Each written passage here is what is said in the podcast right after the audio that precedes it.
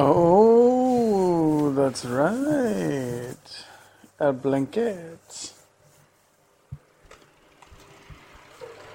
Mmm, smells beautiful in here. smells horrible. Huh? smells horrible. I don't like it. Really? My neutral smell is gone. Your what smell? Neutral. Neutral? Neutral. I don't think you know what Neutral. neutral smells like. I think I know what it smells like. It smells like my room. I don't think so. I'm not sure that neutral is the is the aroma. What's Bun doing way down there? Chilling. Oh, Wait, the bottom one isn't straightened out. We can't Oh. put that one on top of it. get on it, sister. You have a fun day? Yeah. What are you doing? Preparing For what? for when you sit. So, I have to whip it around so aggressively.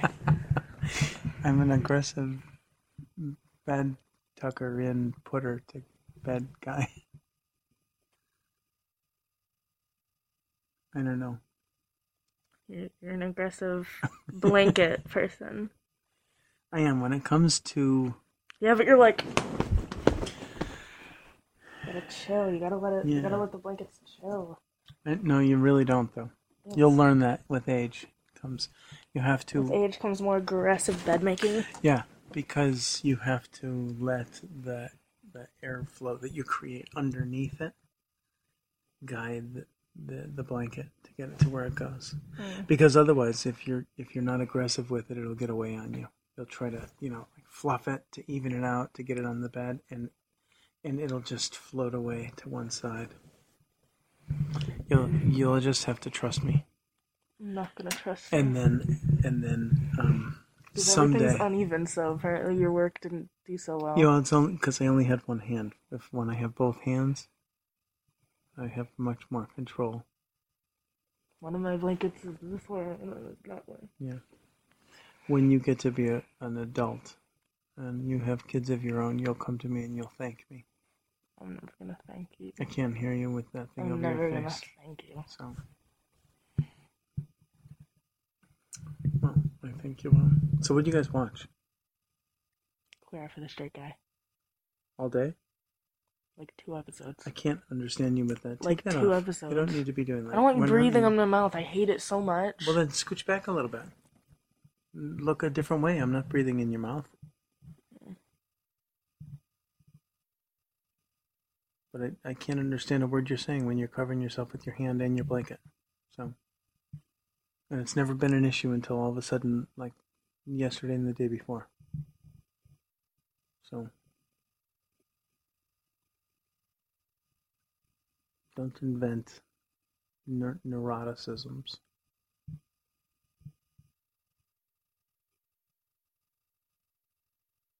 So you watched Queer Eye for the Straight Guy the whole day? like two episodes. What'd you do the rest of the time? Chilled. Can you be more? I don't. I don't know. We woke up at like ten. Um.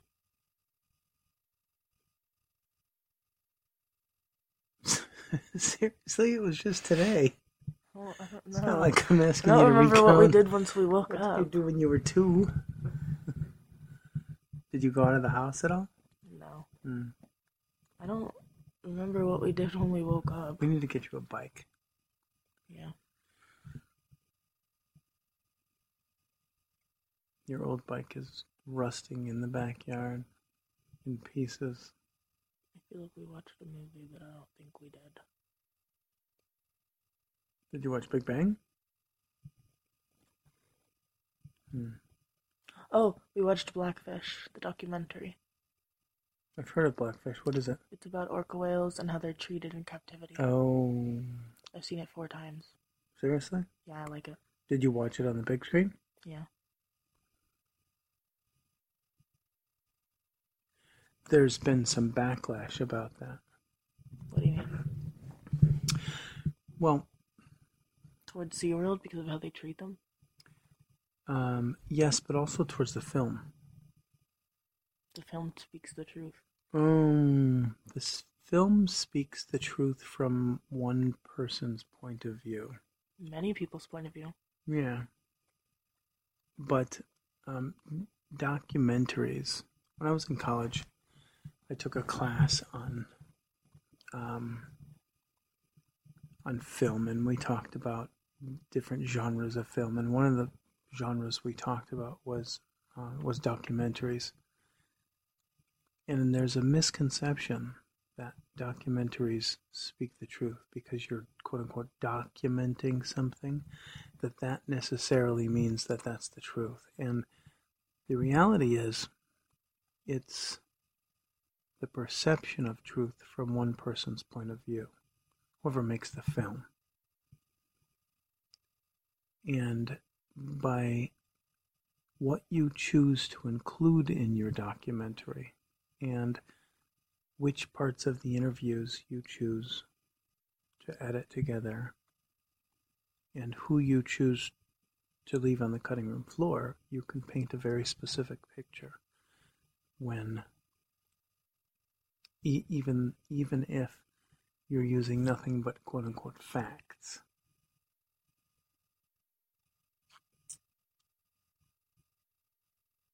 So there are definitely some um, some people that have orcas in captivity that haven't treated them well. But there's lots of them that have. Well, it's not talking about. It's not saying that all of them are bad. Right. It's just showing you the ones that are. And it, it Right, follows can you- specifically one whale. Yeah, and, but can can you see that um, from a perceptional standpoint by showing one that's mistreated, people can get the idea that it's all that are mistreated. Uses well, uses like specific names and stuff toward this one. Yeah, It's not. Yeah. It's not showing you like a bunch of them and saying all of these are bad. it's just that one. SeaWorld. Well,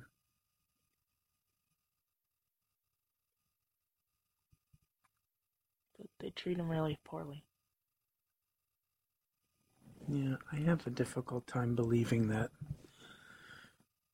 I have a difficult time believing that because the world works based on a very specific uh, economic force, and that economic force is based on supply and demand. And and it's not just one person or two people or a hundred people that are making those decisions. It's hundreds of thousands of people. And millions of people are supporting other things about it. It's and and the masses, when everything gets settled, they don't support organizations that um, that treat animals poorly. There's a very vicious backlash that happens.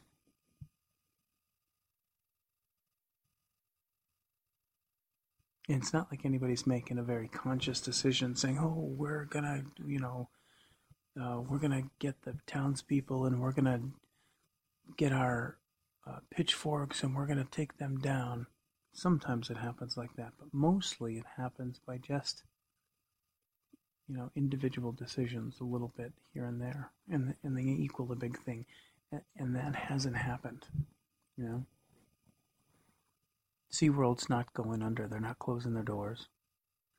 They're jam packed every day. They give a great show. Their conservation efforts are um, you know, world renowned. They're what? Conservation. They conserve wildlife. Like the ones that they have in captivity? Sometimes, yeah, they're breeding programs, the mating programs. SeaWorld isn't, uh, you know, it's not just about taking animals out of their natural environment and treating them badly and making them do a bunch of tricks. It's much bigger than that. So they're they wait. You're saying they conserve the animals by keeping them Yeah, because it's not just a matter of keeping them. Sometimes it's a matter of breeding them. Sometimes it's a matter of um, keeping them in a controlled environment so that they can control their diet, so that they can get the proper nutrition. they live almost a one third of the lifespan of one in the wild. Yeah. They live they say that they live twenty five to thirty five years in captivity and they live like usually around ninety like eighty to hundred years. Hmm. They lie and say that well the ones in the captivity live longer. Who's telling you they lied? Hmm? Who says they lied? How do you know? Because in the well the people that are saying it don't they're just told to say that. But they're told to say that by the people that have them Yeah. lie. Like when Well- people when people ask, they say in the wild they live twenty five to thirty five years, and here and in captivity they usually live longer because they have all the veterinary stuff, but they live a lot lo- a lot shorter. Hmm. I would encourage you to do some research separate from the documentary have because there, the, the the documentary. I'm not saying that it's un- entirely incorrect, but the documentary has a very specific point of view. well, it's not like it's made by college students. It's made by like wildlife and like like professionals. It's made by a filmmaker. They have All I'm saying, listen, I'm not debating this with you about whether it's right or wrong. you What are I'm- debating. You're this is you're making this into a debate. but what I'm telling you is is to be careful about believing everything that you see on film. It seems like it seems like it's the God's honest truth. And it and it isn't always.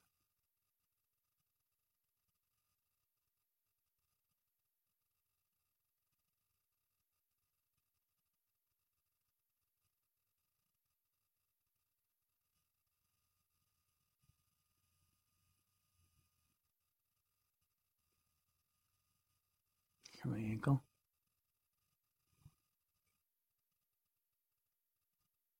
Freaky.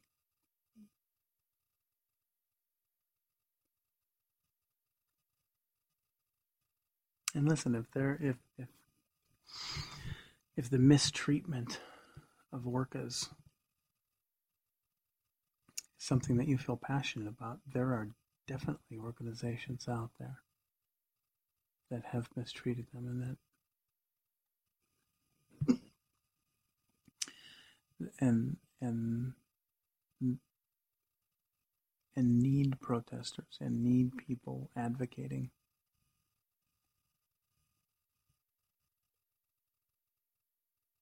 There's plenty of organizations where you can get involved in that if that's something you're interested in. All i'm saying is just keep an open mind and uh, when you're watching a, a documentary. Because they're always biased.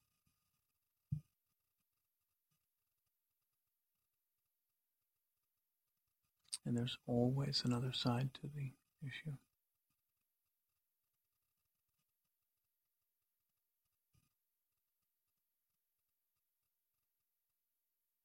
How was your shower?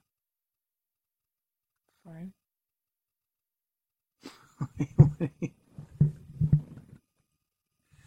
What are you looking at me like that for? How was your shower? Yeah. Like That's every other shower question. I've ever taken. Really? Hmm. No defining factors of it. Wow. You're a tired little girl. We say a prayer and go to bed. You're less open to other people's input when you're tired.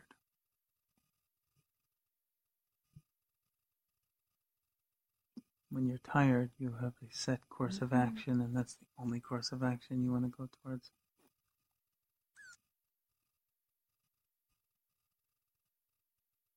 Tired Sydney Okay. equals a non-tired equals a non-tired Oh. Cody. Okay.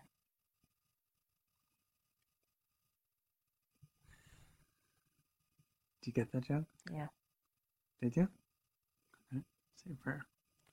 God, pray for goodness, we've been a good tomorrow, and that uh, mom will have a good day at work. Pray for the almost back. Please have a great day today, and let's have a good day tomorrow. Amen. Amen. What time do you have to go to church? Mm, I think I'm gonna go with you guys. Okay. Good night. Love you.